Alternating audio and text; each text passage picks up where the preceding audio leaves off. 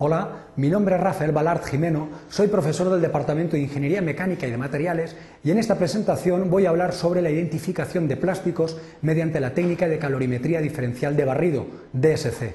En esta presentación realizaremos una introducción sobre la utilidad de esta técnica en la identificación de plásticos y a continuación identificaremos distintos tipos de materiales termoplásticos, fundamentalmente termoplásticos amorfos y a continuación termoplásticos semicristalinos, en cuyo caso también estimaremos el porcentaje de cristalinidad a partir de las curvas calorimétricas.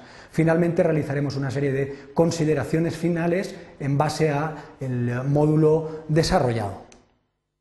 Bien, en primer lugar, merece la pena destacar que la técnica de calorimetría diferencial de barrido o DSC es una técnica de amplia versatilidad en, la caracterización de materiales plásticos. En primer lugar, porque tiene un, un manejo bastante sencillo y en segundo lugar, porque es una técnica cuya interpretación de resultados es bastante sencilla. Bien, por otro lado, es una técnica de gran utilidad para la identificación de las diversas transiciones térmicas que aparecen en el material. Así pues, eh, nos está aportando información sobre la estructura del material y es una técnica útil para definir el rango o la ventana de procesado de un material. La identificación de materiales, mezclas, copolímeros, aditivos presenta un gran interés desde el punto de vista industrial y en este sentido pues la información que aportan las técnicas calorimétricas DSC es básica, aporta una base sólida para conocer la estructura y el comportamiento de los materiales poliméricos. Bien, en primer lugar, vamos a identificar diversos materiales termoplásticos, en concreto un material amorfo. Esta sería la representación de la curva calorimétrica eh, de un material de naturaleza amorfa, eh, con las transiciones térmicas más importantes. Eh, gráficamente podemos observar un salto de línea base y este salto de línea base pues, va a ser representativo de la naturaleza amorfa del material. Las características que definen este salto son el punto de inicio a 151 grados, el punto de final a 158 y el punto de inflexión a 154 grados centígrados. Bien, teniendo en cuenta esta información, los distintos puntos eh, que se aprecian en el gráfico y a partir de una tabla con las características térmicas de los distintos materiales plásticos, ¿eh? Así, por ejemplo, en esta tabla que apreciamos en el gráfico, podemos, apreciar, podemos ver claramente pues, los distintos polímeros con sus símbolos correspondientes y tres columnas con información de comportamiento térmico. La primera columna hace referencia a la temperatura de transición vítrea en grados centígrados. La segunda columna hace referencia a la temperatura de fusión, también en grados centígrados. Y por último, la tercera columna hace referencia a la variación de entalpía de fusión, considerando que el material es 100% cristalino, es lógicamente un valor teórico y viene representado en julios por gramo. Pues estos diversos valores serán útiles para identificar los materiales. En concreto, pues la transición vítrea, el punto de inflexión está situado a 154 grados y si buscamos en dicha tabla observamos que hay un valor correspondiente a transición vítrea en la primera de las columnas de valores térmicos que está en torno a 155 grados y que corresponde a policarbonato. Pues lógicamente con la información que tenemos en este gráfico calorimétrico podríamos concluir que este gráfico calorimétrico corresponde a un policarbonato.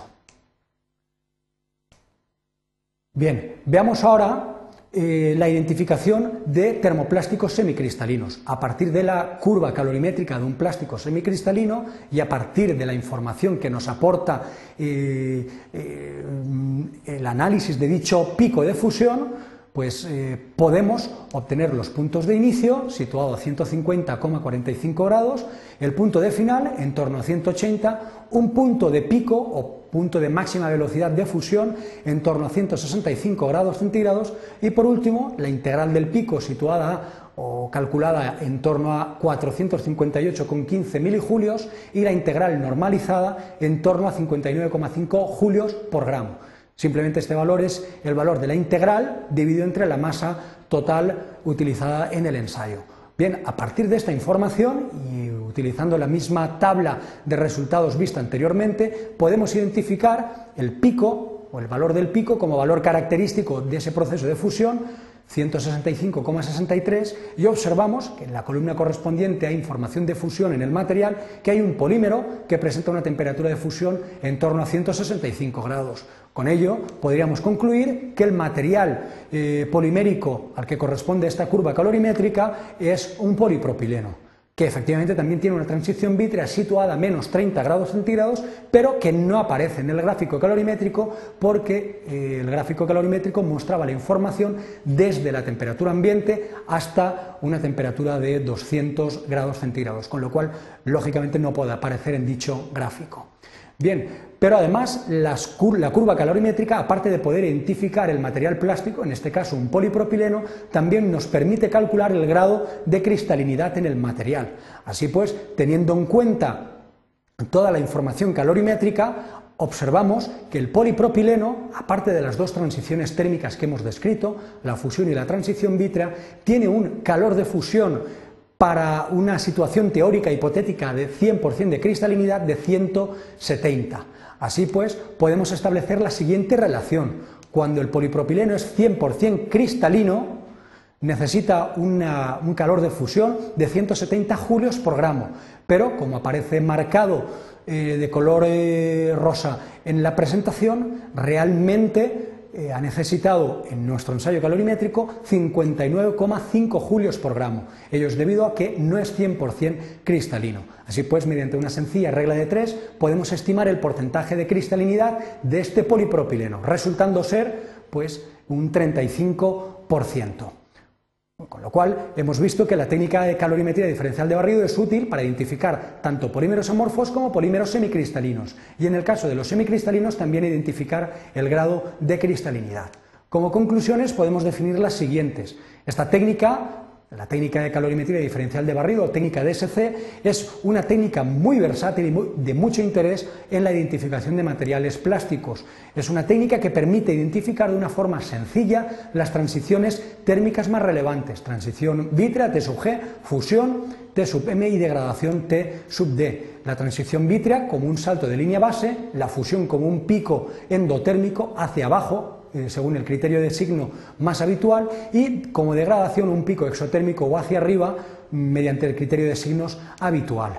Es una técnica eh, muy sencilla para identificar la naturaleza amorfa o semicristalina de un material polimérico, simplemente observando la presencia de una transición vítrea podemos afirmar que se trata de un polímero amorfo y la presencia de una, transición vítrea y de un pico de fusión cristalino pues ya nos da una indicación bastante fiable de que se trata de un polímero semicristalino.